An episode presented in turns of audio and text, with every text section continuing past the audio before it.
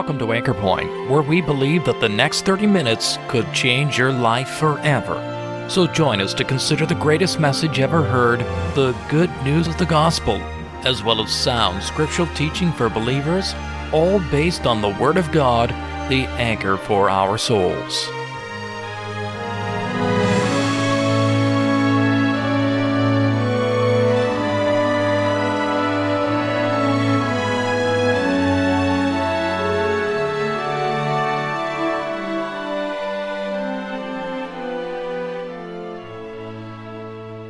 Mankind had lived and multiplied upon the face of the earth for many years, and it seems that their depth of wickedness and depravity only became worse and worse. There was great violence upon the earth, and men seemed to do whatever pleased them, taking no thought of the righteousness of God. What an awful place it must have been, but take a look at the world around us today, and what we see is a wicked place that we're living in as well. It seems that we haven't learned any of the lessons from the first judgment that God levied upon this earth. Things go on as they always have, with men on the whole taking no heed to what God says.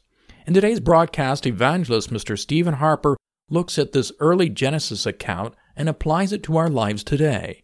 Yes, God still grieves at the departure of man from his holy standards, standards that would only bring peace and satisfaction to the human heart.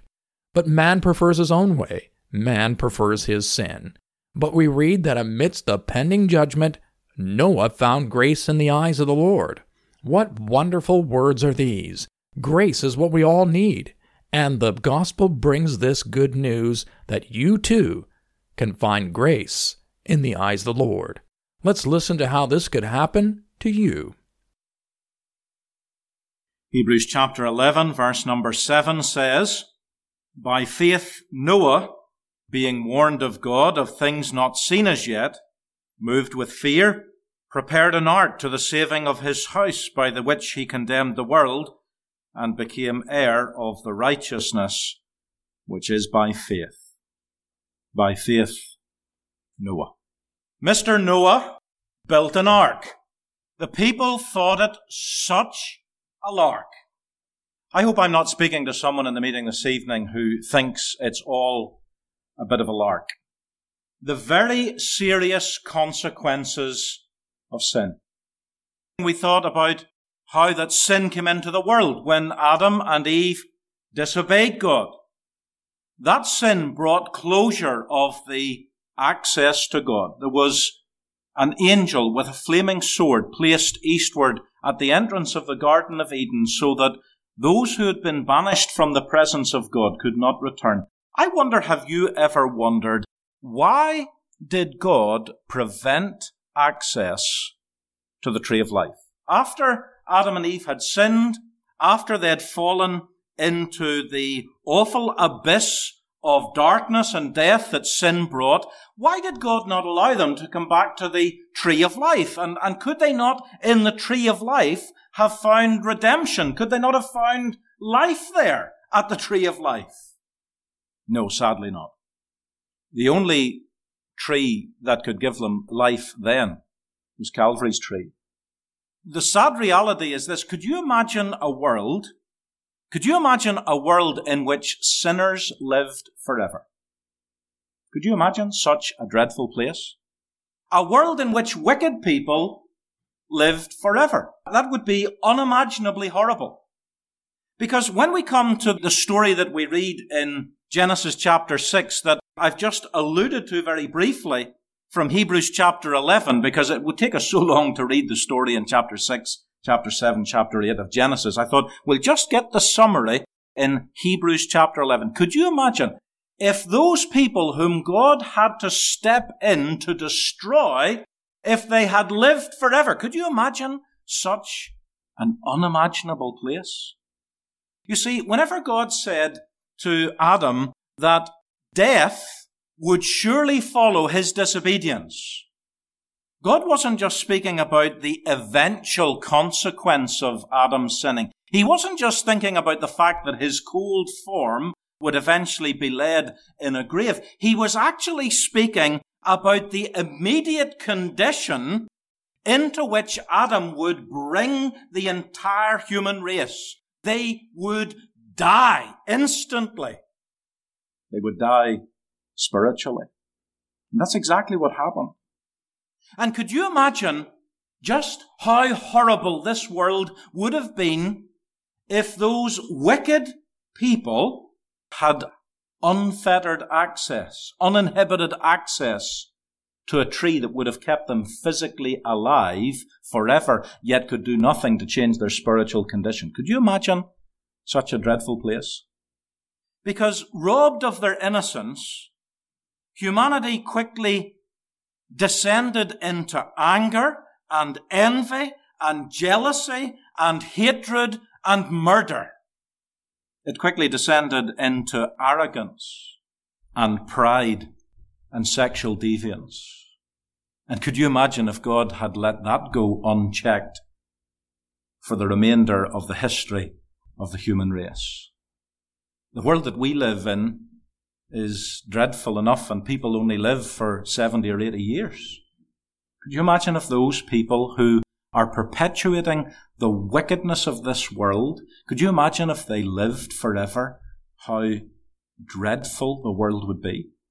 Can you imagine if the Hitlers and the Mussolinis and the Stalins and the Pol Pots and all of these other dreadful specimens of humanity, could you imagine if they had immortality and were free to continue ad infinitum to perpetuate all the wickedness that they have done, what kind of a world would it be?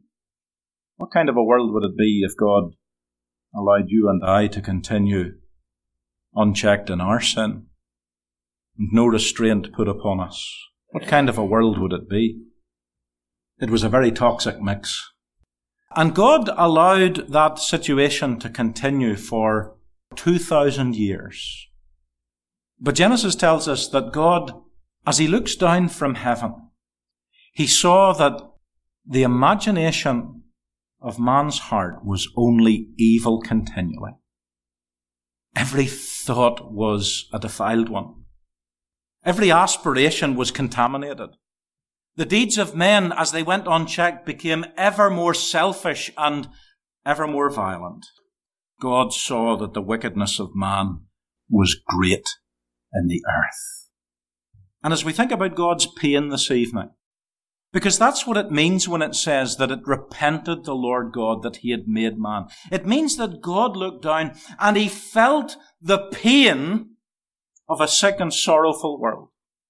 He felt the pain of a world that was full of violence. He felt the pain of all that selfishness and all that pride and all that arrogance. He felt the pain of all of that hurt and he said, what am I going to do? He looked down from heaven. God saw and God was sorrowful. And I take great heart in that, you know.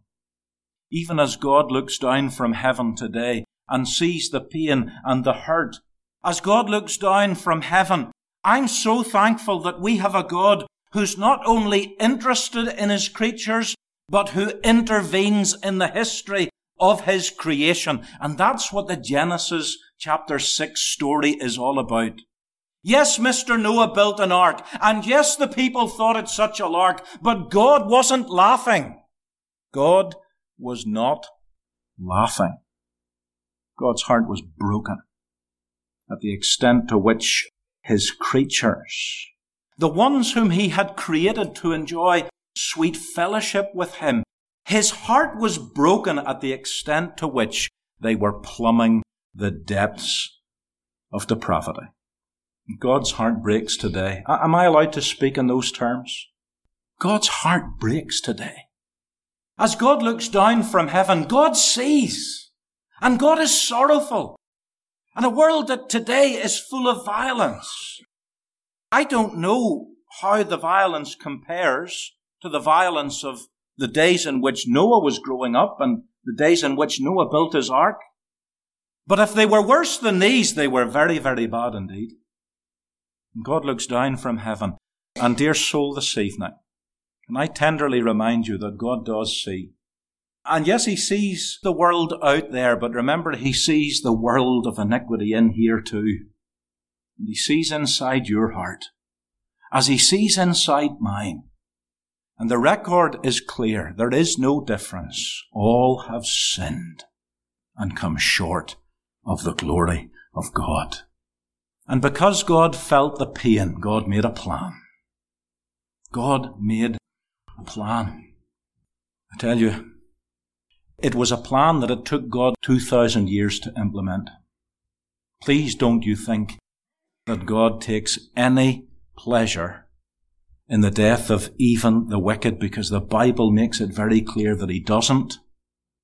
It took God two millennia to execute this plan. What was the plan? I will destroy man whom I have made. I will destroy him. It was like the action of a doctor who's ever so reluctant, but has no option but to wield the knife. It was like the action of a doctor who has no option but to use the most extreme measures in order to save a life. God implemented the plan. He said, I will destroy man. I'm convinced that it wasn't so much to condemn the world, but that it was rather to cleanse the world. It was to cleanse the world. A world that had become so defiled with moral and spiritual evil. And God has waited two millennia, but at last the time comes and God says, I have no option. I will, can I insert the word reluctantly, destroy the world?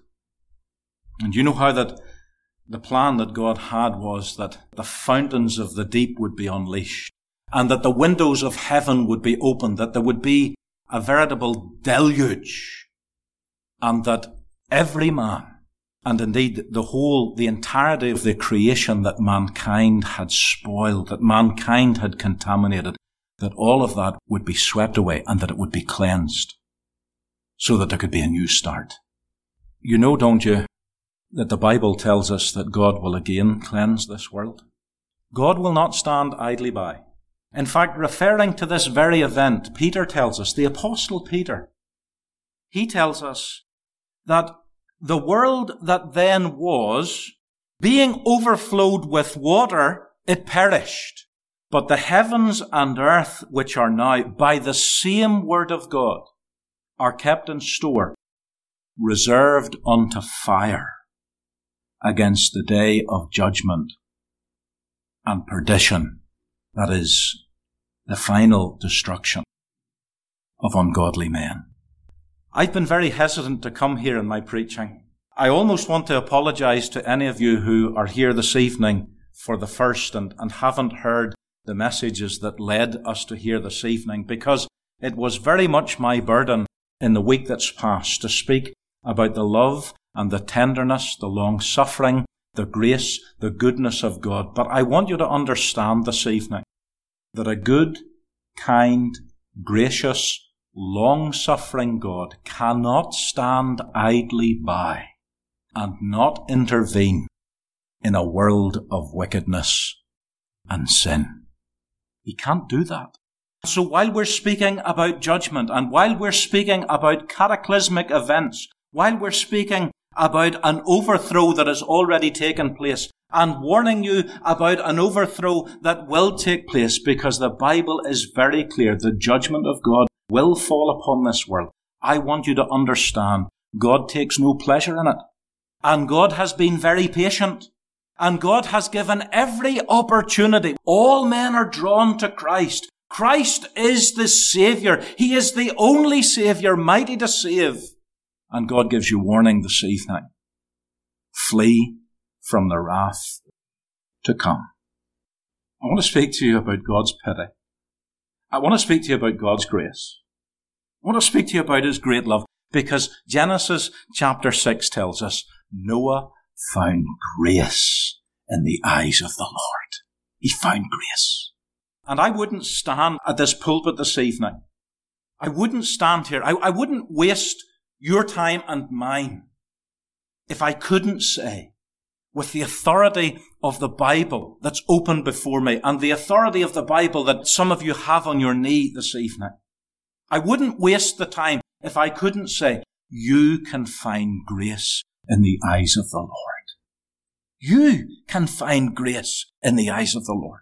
You see, the writer to the Hebrews takes that story of Noah, that deluge, that cataclysm, that awful destruction. He takes that story and he lifts Noah, the character of Noah, and he says, here is one who prevailed by faith. He trusted God and he was saved. And if you were just to flick over a page, you'd see in chapter 12 of the Hebrews that all of these so-called heroes of the faith in chapter 11 are called as witnesses. But the writer says, now don't get so preoccupied with those witnesses, this great cloud of witnesses, but lift your eyes and look off onto Jesus, the author and finisher of our faith, who for the joy that was set before him endured the cross. He despised, he counted as nothing the shame of the cross that we've been hearing about. He bore it willingly. He bore it with a view to all that God was going to bring in in blessing. Why? So that you and I can be saved. Noah found grace in the eyes of the Lord. This evening you can find grace in him because Christ has died. Christ died upon the cross. Noah's ark is a wonderful picture of the Lord Jesus Christ because you see, those who were inside the ark were safe and secure. The storms and the waves and the billows, they broke over the ark, but everyone who was inside the ark was absolutely safe and secure. Why? Because of God's protection. You see, the Bible tells us that God shut him in. God shut him in. God closed the door of the ark. He gave the invitation. Come, Noah, come, and all of your house into the ark. But when they came in, it wasn't as if Noah had to take the hammer and the nails and get some of the pitch and make sure the door was closed from the inside. There was no taking caulk or anything like that and trying to make sure that everything was nice and watertight. There was no such activity on the part of Noah. His work was finished when he had made the door. He came inside and God shut him in. Aye, and more than that, I enjoyed this today. God brought him out. God shut him in. And God brought him out.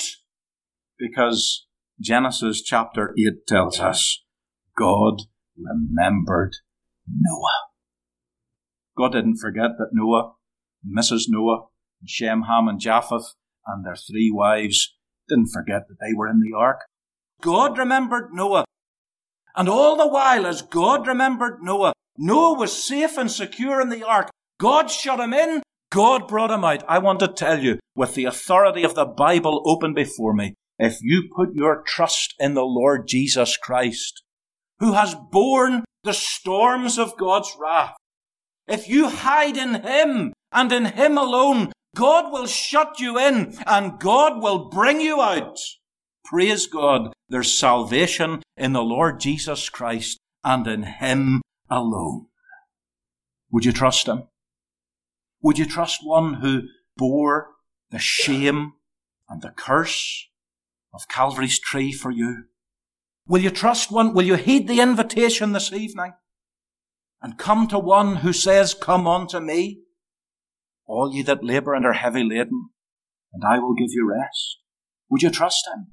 It would have been utter folly, utter folly of Noah to try and find his own way to escape the waters of that flood. Utter folly. Utter folly for me to try and do the same. And you'll excuse me for saying that it would be complete folly for you as well. God has provided the means of escape. And if you're in Christ, you're safe for all eternity. I want to finish just with this. God's promise. God said, I will set my bow in the cloud. I was thrilled when I discovered that in the Chichewa language, the word for a rainbow is uta waleza. Now that doesn't mean anything to you. But uta is a bow. The kind of bow that a hunter uses, that's uta. In fact, anything that is a bow shape is uta. But waleza means a bow of mercy. A bow of mercy. A bow of grace. Isn't it wonderful that even in Africa, the truth of the uta waleza, the bow of God's grace and of His mercy, isn't it wonderful that that little light shines? But what about here in North America? I wonder would that light shine in your heart tonight? Is there someone tonight who would be ready just to take God at His promise and understand that the one who says, I will set my bow in the cloud, and we can depend upon the word of God, he says, Come unto me, and I will give you rest. Is there a young person this evening, and for the first time you just come in simple faith? Put your trust in Him. An older person, maybe you're thinking it's too late for you. It's never too late. Never too late. I wonder would someone tonight simply come to Christ, receive Him as Saviour, and have this wonderful assurance it is well, it is well with my soul.